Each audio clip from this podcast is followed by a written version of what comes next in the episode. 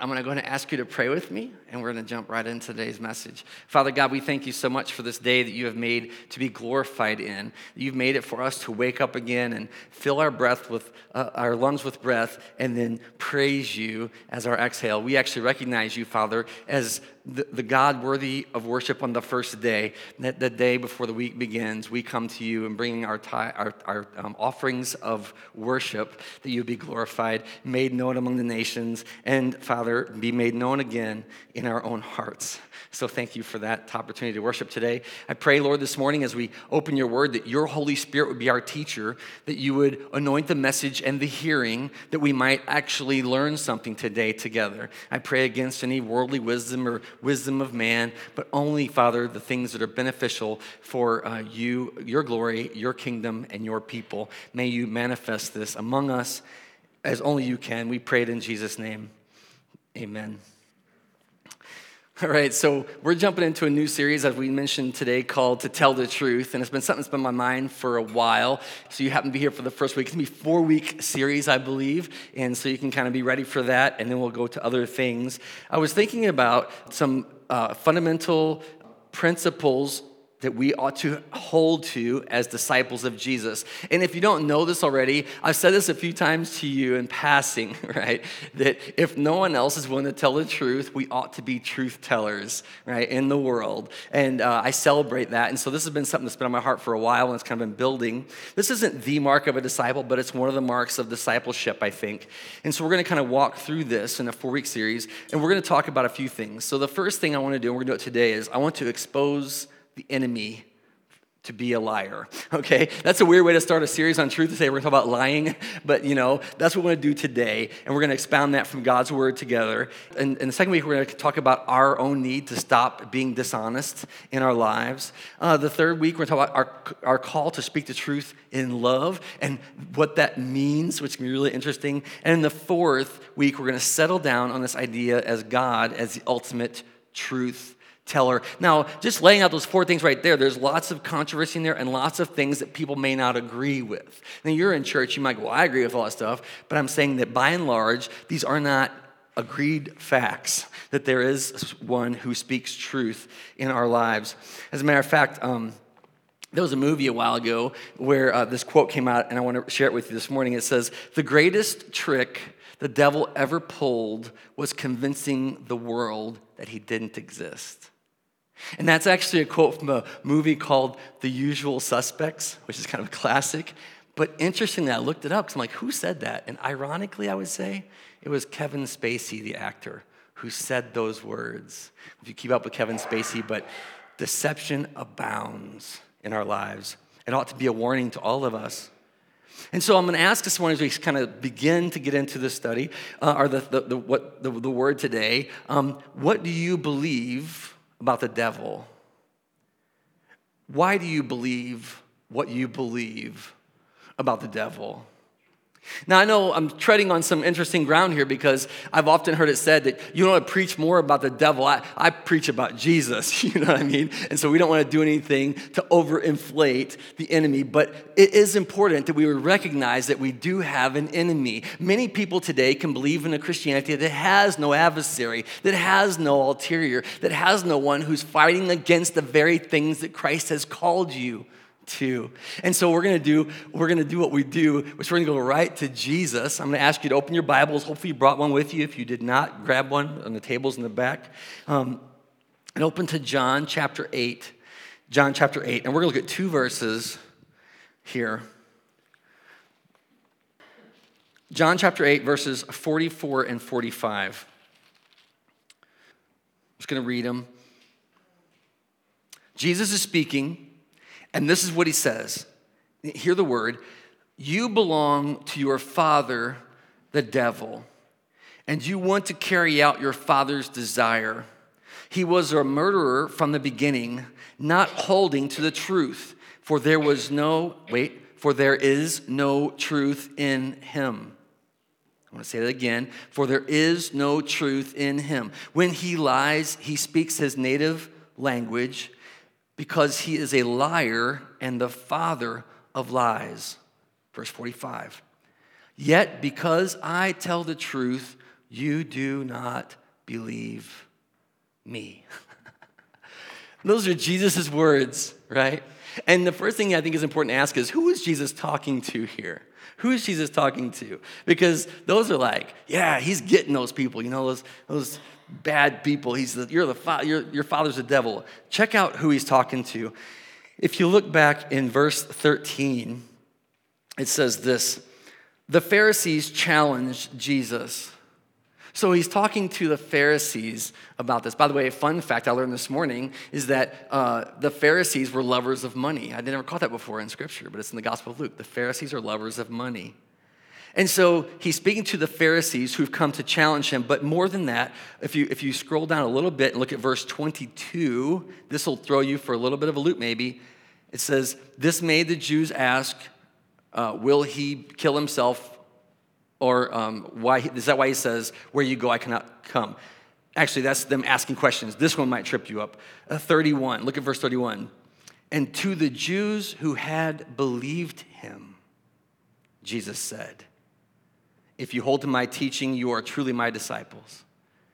So I want to lay out the format of who Jesus is talking to. He's being challenged by the Pharisees, right? The teachers, the, the high religious people who loved money, side note. And, but, but that's not the main point here. And he's being challenged by them. He's speaking to the Jewish nation about who he is, the Jewish people, right? And then lastly, and most intriguingly, he's talking to the Jews who were becoming believers. What?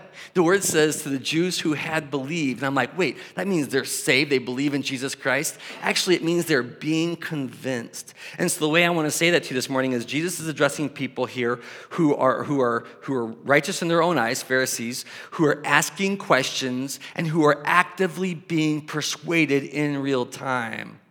To those people, Jesus says, Your father is the devil. What does that mean?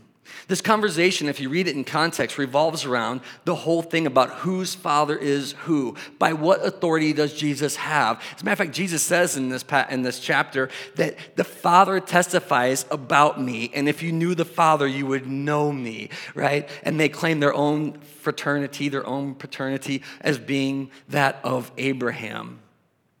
And Jesus says the conversation is about whose father his is, now listen to this, and whose Father ours are. Let's just walk through this slowly now. Verse 44, he says this to those who are being convinced that he is who he says he is you belong to your father, the devil, and you want to carry out your father's desire. He basically says this y'all, and it's plural, y'all belong to your to the devil and um, he is your father. That, here's a radical thought. We belonged well, i'm going to say this now. We belonged to the devil from birth. What you see, we do all these things to kind of go, oh, look, aren't they angels and aren't they cute? But the truth is, now hear me, church, that until we encounter Jesus Christ, we belong to the liar. Here's way we can say that. And we've been lied to our whole lives. We've not known truth until Jesus shows up. This is the broad brush he uses here. And he says, You belong to your father, the devil and your father's desires are in you. You want the things of the devil. Wait, you want the things of this world. What else does Jesus say? That one is a murderer, wants to kill one another, wants to kill others. That one does not stand in the truth. And then the last thing he says, and most profoundly, and there is no truth in him. So, the first thing I want you to know is that, now hear me, there is a liar. there is a liar. So many people would live their lives as if to deny that there's a liar at all, that, that, that we've somehow accumulated all the wisdom of the ages ourselves, as if that we know best and that God doesn't know anything. That, that we have nothing left to learn, that we have no conversion to be had. Listen, that we have no repentance to make. We are the truth tellers, so we say. But Jesus rebukes us, He says, No, you belong to the devil, a murderer who doesn't stand in the truth. As a matter of fact, there's no truth to be found in him. Goes on to say here in 44 you want to carry your father's desire. He was a murderer from the beginning and holding no truth because there was no truth in him. Here it is. When he lies, he speaks his native tongue because he is a liar and he is the father of lies. It says this when he speaks falsehoods into our lives, and the word is pseudos, right? Like pseudonym, a fake name, right? Like um, that's the Greek. It's, it's his own speech, it's his own language because it's all he has. I'm gonna lean on this really hard this morning because I want you to know that the devil will never tell you the truth. Never. We kind of read the stories, and we're going to read a couple of them today, and we kind of go, well, he's kind of telling, no, he's lying. It's all he does. The enemy, we're going to talk about who he is or how he functions lies. Now, I, I don't want to put this on you as if it's not on me. I want you to know this morning that as I prepared the message, I had to wrestle all week with reality that the devil is lying to me actively in my life, hoping to deceive me. And the same is true for you. There is a liar, and all he does is lie. Jesus here doesn't say sometimes he tells the truth, sometimes he gets it right, sometimes he's in for you. No, he only knows how to lie. It's actually his language lying, deceit, pseudos, to deceive. And not only is he a liar, but he's the father of lies. Jesus is challenging those who would consider following him that they have always been lied to, and that even now, in the moment, he's speaking to them, they're being lied to. And you have to see that here, right? That he doesn't say, like, and you've left it all behind and now you know the truth and you're all good. He's like, and right now you're being deceived. You know how I know? He's gonna tell you, because you're rejecting me. I know you're being deceived because you're refusing to come to me, who God has sent to save you. Now, if you're like me and you're like, no, wait a minute, wait a minute, I believe that. We're going to get there.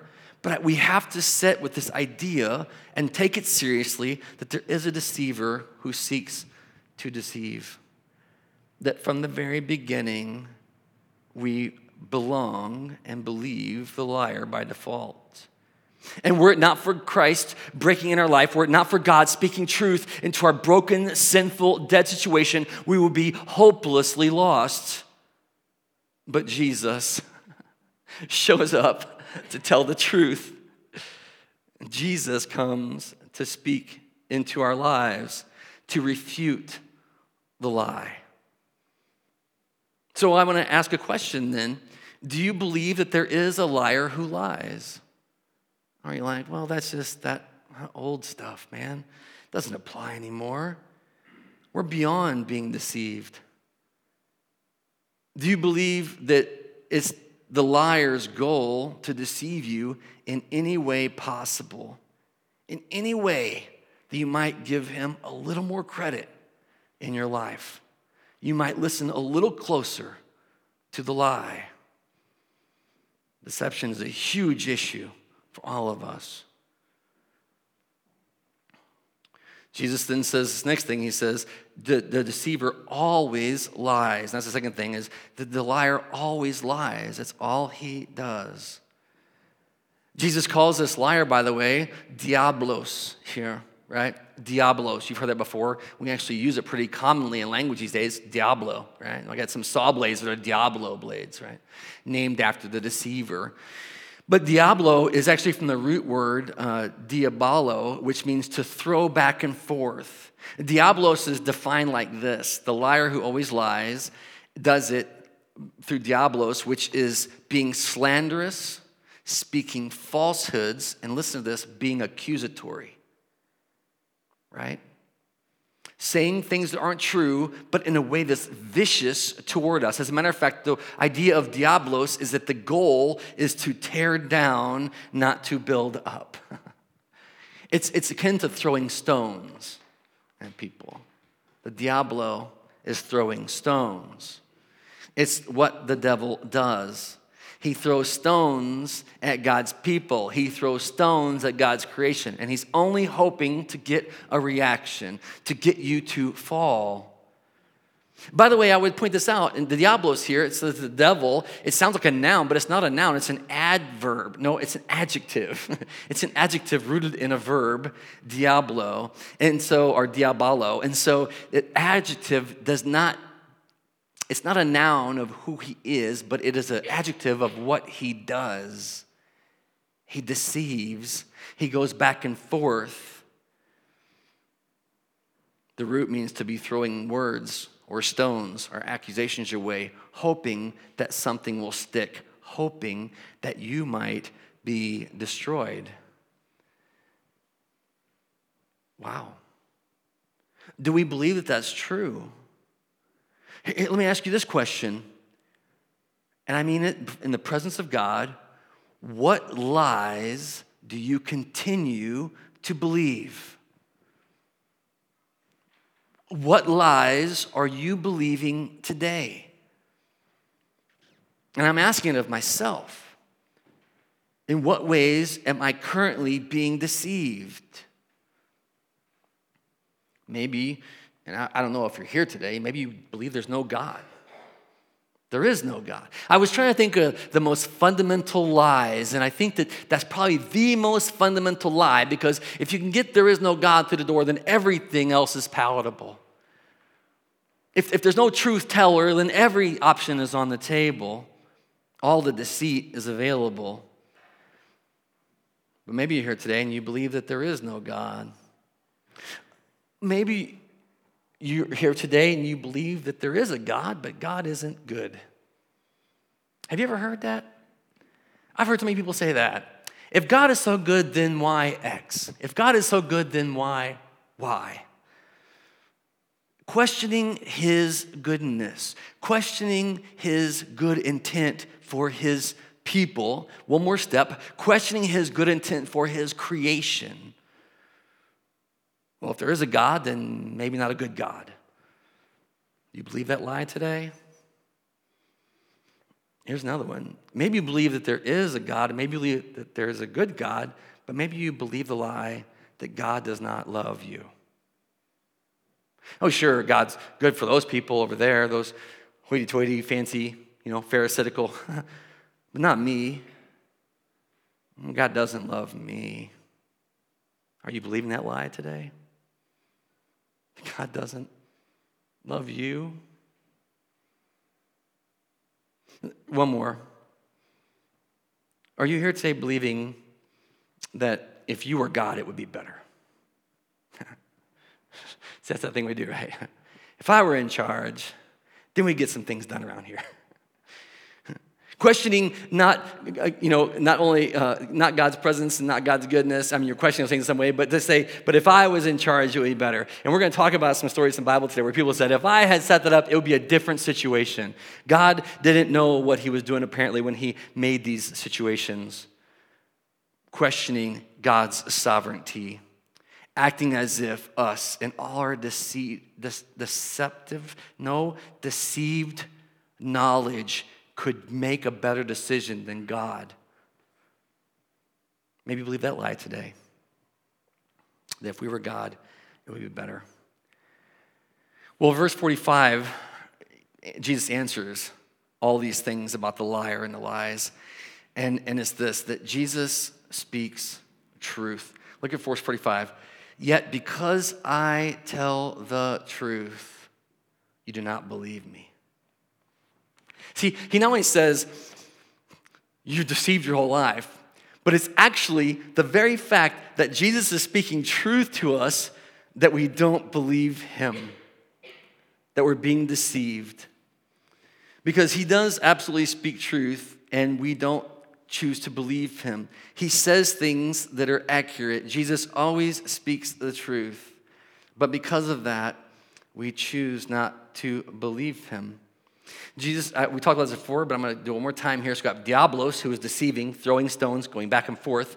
Here's a wild thing the word for truth is aletheia in the Greek, and it means a thing not hidden, a thing not concealed, a thing that would not escape your notice, a thing that cannot be hidden, or a thing, get this, or in fact, that will be proved factually right in the end.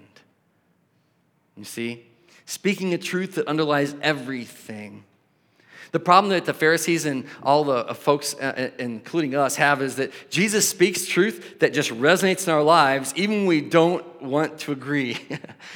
Jesus says, You must repent of your sin. We don't want to agree, but there's a resonance of truth that, yes, I must repent of my sin. He speaks truth in a broad context into our lives and into the people's lives around him that requires a response. Jesus always tells the truth. He always speaks truth. And he's saying things that are not hidden. i am always fascinated by this, by the way, because I think some of our great um, vocations in life are truth tellers right? Like right now, there's a bunch of people who podcast. My favorite thing about the, my favorite podcasters are ones who just say true things. Even if they don't agree or understand it, they'll just say the true thing, right? What they know to be true.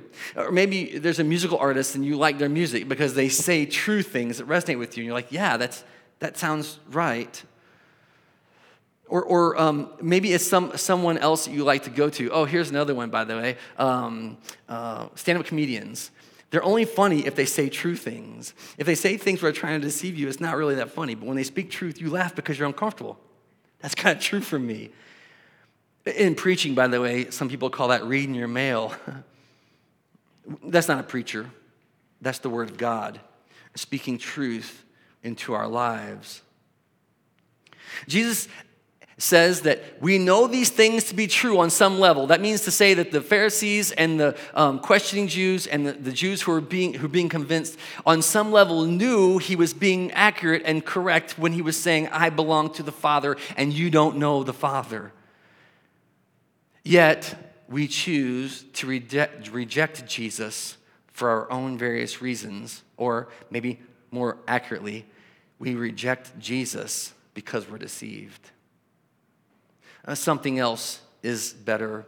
Uh, someone else will tell me the real truth. Jesus says, I now speak the truth, yet you do not believe me. So, do you believe what Jesus says?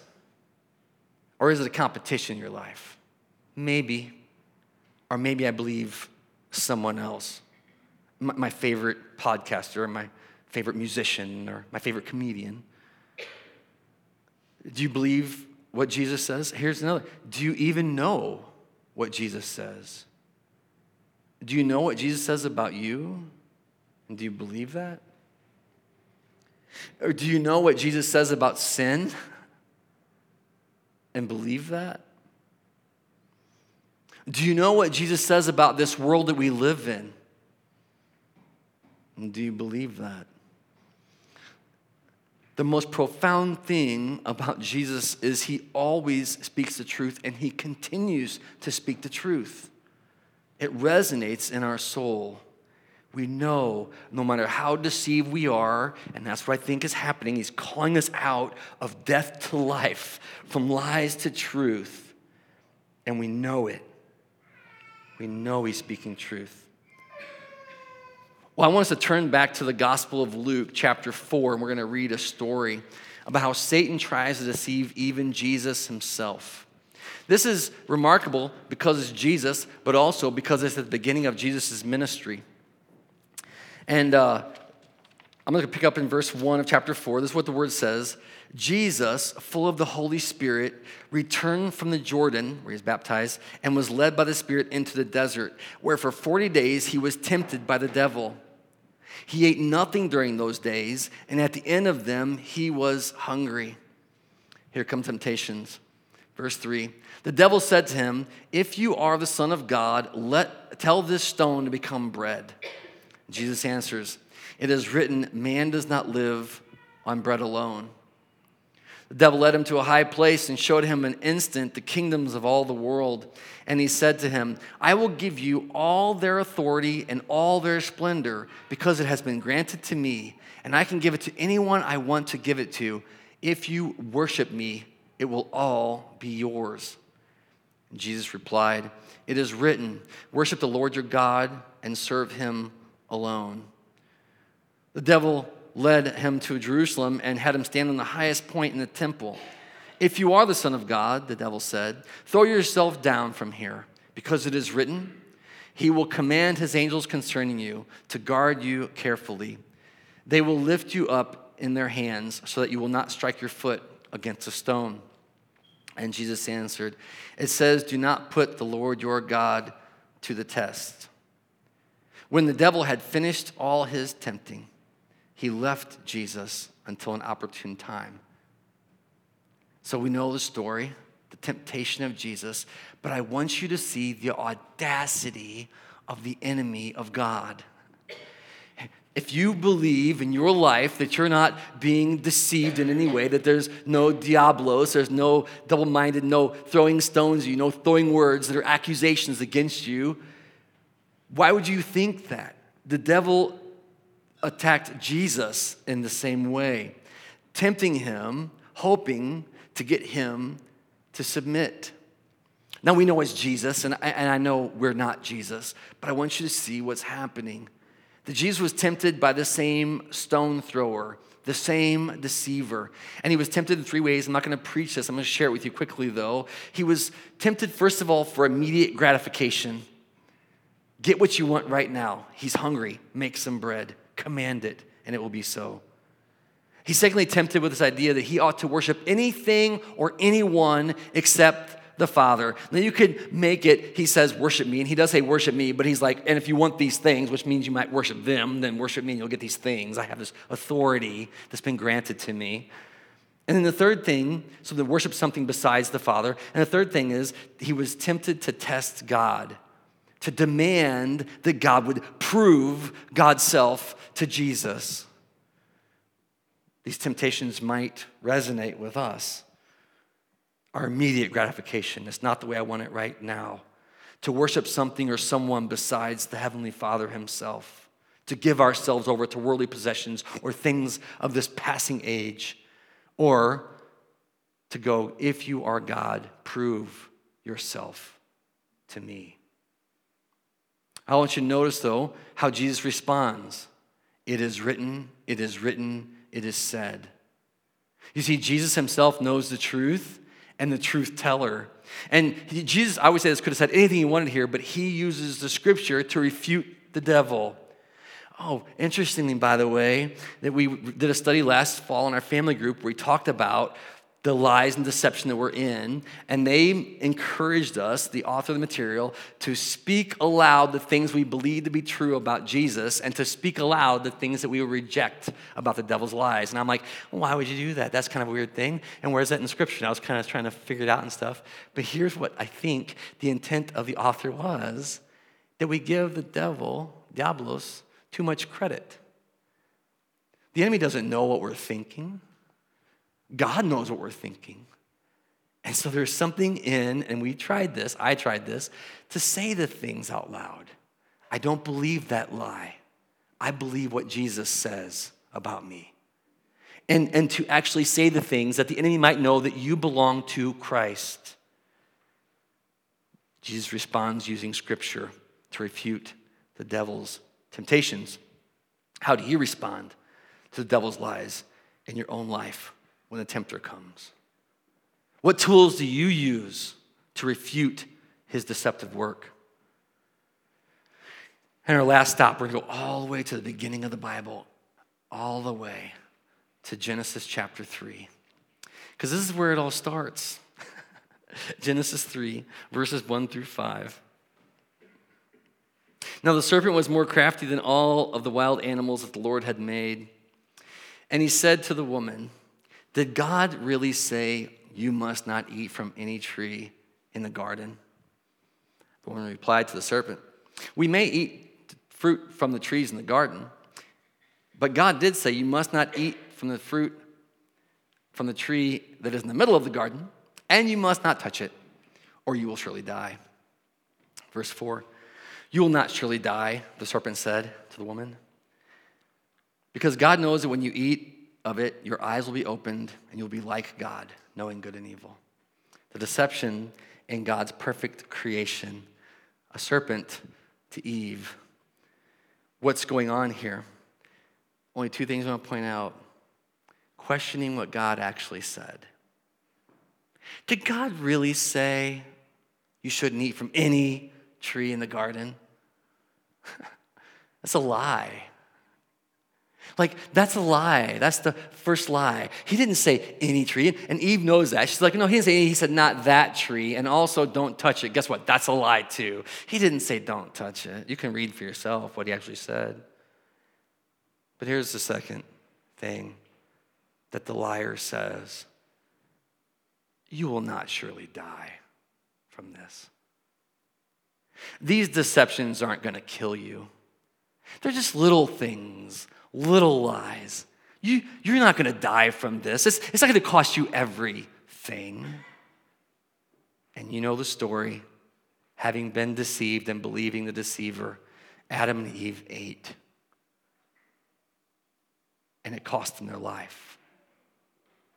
It cost them the garden. You see, the deceiver always seeks to deceive. If there's any way to get a wedge between you and God, between you and Jesus Christ, the deceiver is working, the diabolos, throwing stones. I wonder today, who do you believe? Who do you believe as a disciple of Jesus Christ? Who do you believe as one who is following him. This isn't all that Jesus said. John 14, 5 and 6, I want to share with you on the screen, says this. Thomas, by the way, one of my favorite apostles, he says, uh, How can we know the way that you're going? And Jesus is talking about his death and resurrection. Jesus says this I, Jesus answers Thomas, praise the Lord, I am the way, the truth, and the life. No one comes to the Father except through me. I'll say that again. Thomas says, How can we know the way to where you're going? And Jesus says, I am the way, the truth, and the life. No one comes to the Father except through me. Jesus makes it all about himself in that moment. It's all about Jesus. Why do I want to share this with you? Because people hear that verse and they say, that can't possibly be true. like there's another way, right? I mean, Jesus is one way, but not the way. I mean, there's ways to the Father away from Jesus. Apart from Jesus, you can go around Jesus. I want to tell you this morning that that's a lie. It's a lie from the devil. Jesus is the way, the truth, and the life. Not only does he speak truth, Jesus is truth. And if you choose to enter in, you must choose to enter in through him. There's no exception to the rule. Why would I have to say that as a preacher so emphatically? Because so many people are determined to find any other way. So, what about you? What's your way forward? What are you going to choose to believe? The deceiver or Jesus? The truth or the lie? Pray with me if you would. Father God, we thank you so much for Jesus who breaks into our lives and speaks truth, breaks into our lives and speaks truth in a way that it's um, undeniable. We thank you for uh, revealing yourself to us through him. And I pray this morning a prayer of faith because there are areas of our lives where we are tempted to be deceived, that we have a tendency to wander away. And so, Lord, I pray that in your mercy and grace, you will continue to draw us near to that truth that is not hidden, the true truth that we ought to follow. And Lord, before we would pray for the deceived world, I pray we would first recognize the deception in our own lives and rebuke it and reject it and repent of it that we would leave it behind for the sake of the gospel of Jesus Christ. That you would speak truth and that we would listen to you. And then, Lord, as we're in the world, that we would be part of your truth telling message. Father, over the next few weeks, we study what it means to tell the truth. I pray that it would be empowered by your Holy Spirit and guided by your hand, that we might be more useful as your servants. We love you so much. We thank you for the gospel that sets us free. And we thank you, Father, for the sacrifice Jesus makes on the cross that we might even know you at all. We give you praise and glory in his name. Amen.